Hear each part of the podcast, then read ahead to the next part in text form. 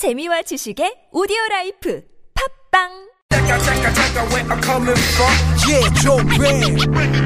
색다른 시선 세상을 바라보는 법. 진짜는 진짜를 알아보는 법. 오늘 뉴스를 들어볼까? 진실을 따라 미래를 그려본다. 오늘의 뉴스가 바로 내일의 역사. The news 네, 강양구 프리랜서 기자와 함께합니다. 어서 오십시오. 네, 안녕하십니까. 강양구입니다. 네, 오늘도 청와대 발 뉴스가 상당히 많죠. 네, 굉장히 많습니다. 네, 자 하나하나 다들 한번 풀어보죠. 뭐 기분 좋은 소식이어가지고 예. 네, 정리할 맛이 났습니다. 네, 이 문재인 대통령이 첫 외부 공식 일정으로 오늘 오전 인천공항을 찾아서 비정규직 노동자와 대화를 나눴습니다. 네, 보안경비 업체 직원, 환경미화원, 경비 업무, 시설 점검원, 민간 소방대원 등 이 인천공항에서 근무하는 비정규직과 만나서 애환을 직접 들었는데요. 예, 이 이들은 모두 중요하고 가중한 업무를 하고 있음에도 불구하고 고용이 굉장히 불안정하고 네. 10년을 일해도 최저임금에 가까운 열악한 처우를 받고 있음을 하소연했습니다. 인천공항은 세계 최고의 공항이라고 하면서. 네, 그렇습니다. 네, 좀 더 자세히 들여다보면 좀 황당한데요. 인천공항에는 1,400명의 정규직 직원이 있는데 음, 네. 그 7배에 가까운 1만 명에 가까운 비정규직 직원이 함께 근무를 하고 있다고 합니다. 네, 이 문제가 그 전부터 계속 지적됐던 네, 내용이에요. 그렇습니다. 사실은. 예. 그래서 문재인 대통령은 이런 애- 하소연을 듣고 나서 이 공공부문에서 좋은 일자리 81만 개를 만들겠다고 대선 과정에서 약속을 했었는데 네. 새로운 일자리를 만드는 것도 중요하지만 나쁜 일자리를 좋은 일자리로 전환하는 것도 포함된다며 네, 네. 네. 공공부문부터 임기 내에 비정규직 제로 시대를 열겠다고 파격적인 약속을 했습니다. 그러니까요. 이 좋은 네. 일자리 정말 중요한 문제죠. 네. 그러면 일단 1만 개는 해결이 된 겁니까? 1만 개는 해결이 된 거죠. 좋은 일자리 1만 네. 개가 지금 만들어진 건가요? 네. 알겠습니다. 자, 그리고요. 예, 문재인 대통령의 최측근으로 불리는 노영민 전 더불어민주당 의원이 초대 중국 대사로 내정이 되었다는 소식입니다. 네. 이 최측근인 노 전 의원을 주중 대사에 앉힘으로써 이 문재인 정부가 중국을 그만큼 중요하게 생각하고 있고 음흠. 한중 관계도 적극적으로 개선하겠다는 메시지를 줄 수 있다는 취지의 인사인 것 같습니다. 예, 예. 이 노영민 전 의원은 삼선 국회의원으로 2012년 민주당 대선 후보였던 문 대통령의 비서실장을 지낸 최측근 인사이고요. 예. 이번 대선에서도 조직본부장을 맡았었고 음. 대통령 비서실장 물망에도 올랐던 인물입니다. 지금 언론 보도에 이제 최측근으로 네. 분류가 됐던 그런 인물입니다. 자, 이어가죠. 네, 문재인 대통령이 오늘 5.18 민주화운동 기념식에서 임을 위한 행진곡 재창을 지시했습니다. 네. 네. 이 5.18 기념식에서 임을 위한 행진곡 재창은 2008년 이후 9년 만인데요. 네. 그 위한 행진곡은 97년부터 2007년까지 10년이나 재창이 되었었는데 음. 이명박 전 대통령이 취임한 첫 해인 2008년부터 재창이 아닌 합창 방식으로 바뀌었고 계속해서 논란이 있었습니다. 재창을 가로막았던 주역이 바로 박승춘 전 보훈처장인데 어제 바로 사표가 수리가 됐습니다. 네, 그렇습니다. 자, 이어갑니다. 네, 국가정보원의 대선 개입 댓글 의혹 사건을 수사하다가 이른바 항명 논란에 휩싸여서 자천성 인사로 검찰을 떠났던 박형철 변호사 기억하시죠? 네네, 네. 네, 박형철 변호사가 청와대 반부패 비서관에 임명돼서 화려하게 공직으로 복귀했습니다. 음, 네. 네, 이 박형철 비서관은 이 새 정부에서 문재인 대통령의 핵심 공약인 부패 청산 작업 실무를 이끌고 또 고강도의 사정 드라이브 한 축을 담당하는 막중한 역할을 맡게 될 것으로 보입니다. 음, 예. 이 박형철 비서관은 검찰 재직 당시에 이 공안 검사로 오래 일- 일했었는데요.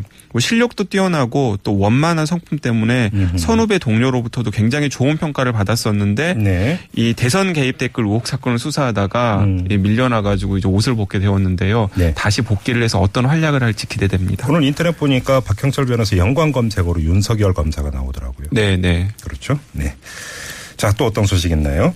네, 자유한국당이 친박계 서청원, 최경환, 윤상현 의원에 대한 당원권 정지 징계 처분을 해제하기로 오늘 최종 결정했습니다. 네.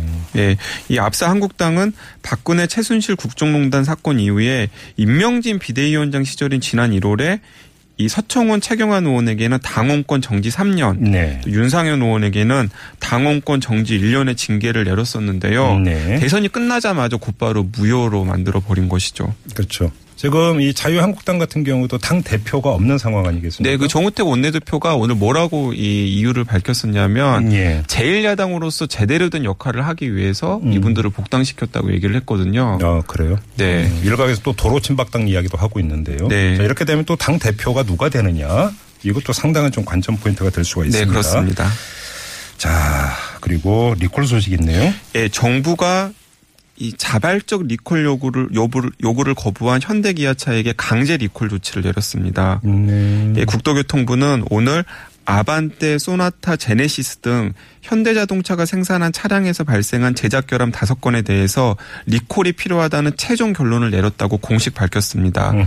이 이번 건은 국내 자동차 업계가 강제 리콜을 받은 첫 번째 사례여서 굉장히 의미가 깊습니다. 예. 또 국토부는 이번에 리콜 처분된 다섯 개 결함에 대해서 현대자동차가 고의로 결함을 은폐했는지 여부를 가리기 위해서 이 수사기관의 수사도 의뢰한 상태입니다. 아 그래요? 네. 음. 이 현대자동차는 앞으로 이 오늘부터 30일 안에 리콜 계획을 신문에 공고하고 음흠. 또 리콜 대상 자동차 소유자에게 우편 통지를 해야 합니다. 네. 그러니까 아반떼, 소나타, 제네시스 등을 타고 계시는 소비자들은 좀 유심히 살필 필요가 있겠습니다. 그러니까 강제 리콜 조치가 내려졌던 그 결함, 그 사유 이게 어떻게 좀 많이 중한 겁니까 어땠습니까? 상당히 중한 거죠. 그런데도 리콜을 거부했다고요? 네, 현대기아차가 네, 네. 그래서 강제 리콜 처분을 당했다라는 겁니까? 네, 그렇습니다. 그렇죠. 정부는 국민의 편이어야죠. 업체의 편이 되면 안 됩니다. 네. 네. 자 그리고요. 네, 2030년 되면 이 우리나라 여름철의 온난화 영향이 지구 생태계가 견뎌온 자연적인 기후변동 범위를 넘어설 것이라는 전망이 나오고 있습니다. 무슨 얘기예요, 이 얘기가? 예, 좀 풀어서 설명을 해보겠습니다. 네. 이 국립기상과학원이 여러 가지 시나리오를 돌려봤는데요. 네. 2030년대 여름이 되면 이 인간에 의한 지구 온난화 영향이 나타날 것으로 전망이 된다라는 겁니다. 인간에 의한 온난화가 무슨 뜻이에요? 예.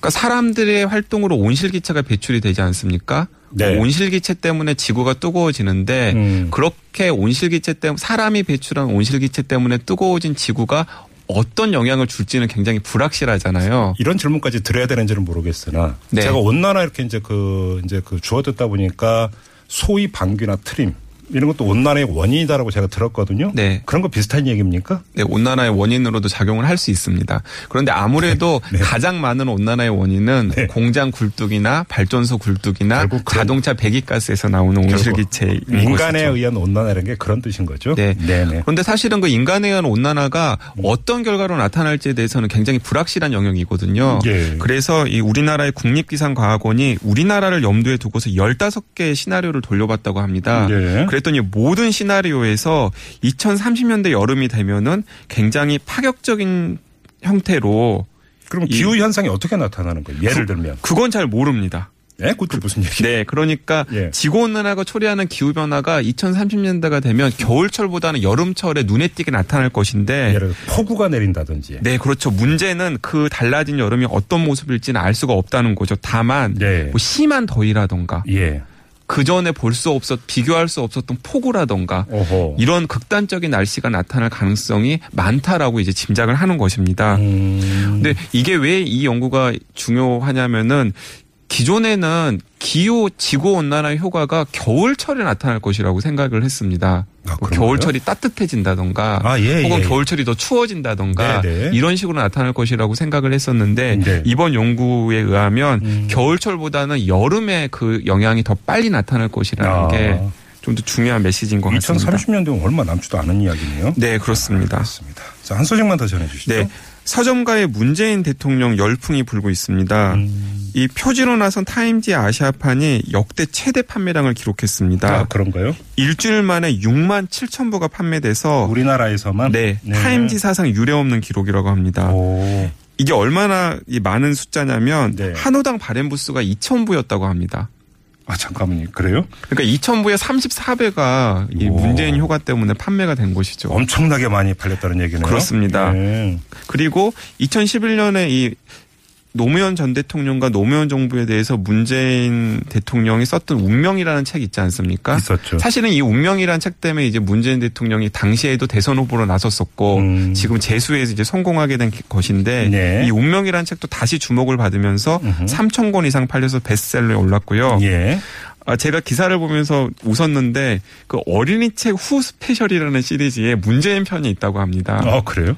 음. 근데 이 책도 이 어린이 책도 대선 후에 800%의 판매율 증가를 기록했다고 합니다. 와 여덟 배가 더 팔렸다는 얘기잖아요. 네. 예. 그리고 더 흥미로운 것은 이런 서점가의 대통령 열풍을 주도하는 분들이 대개는 20대에서 30대 여성이라는 점도 굉장히 흥미롭습니다. 원래 출판계의 최고 고객이 30대 여성이라면서요? 네, 보통 이제 소설이라던가 에세이 같은 것들을 많이 사보시는 분들인데요. 예. 이분들이 이제 그 문재인 대통령이 쓴 책이나 혹은 문재인 대통령에 관한 책들을 음. 네. 찾아서 본다는 것이죠. 네, 같은 남성 여러분 책을 읽읍시다. 네. 이렇게 정리해도 되는 아, 건가요? 그러고 보니까 오늘 자유한국당에서 재밌는 논평을 냈던데. 어떤 건데요? 그 문재인 대통령이 조국 교수를 민정수석으로 임명했지 않습니까? 예. 근데 거기에 대해서 논평을 냈던데 음. 이 외모 때문에 네. 그 한국의 남성들에게 열패감을 주지 않느냐라는 취지의 논평을 내서 이만 마치겠습니다. 강양호 기자였습니다. 수고하셨어요. 네, 감사합니다.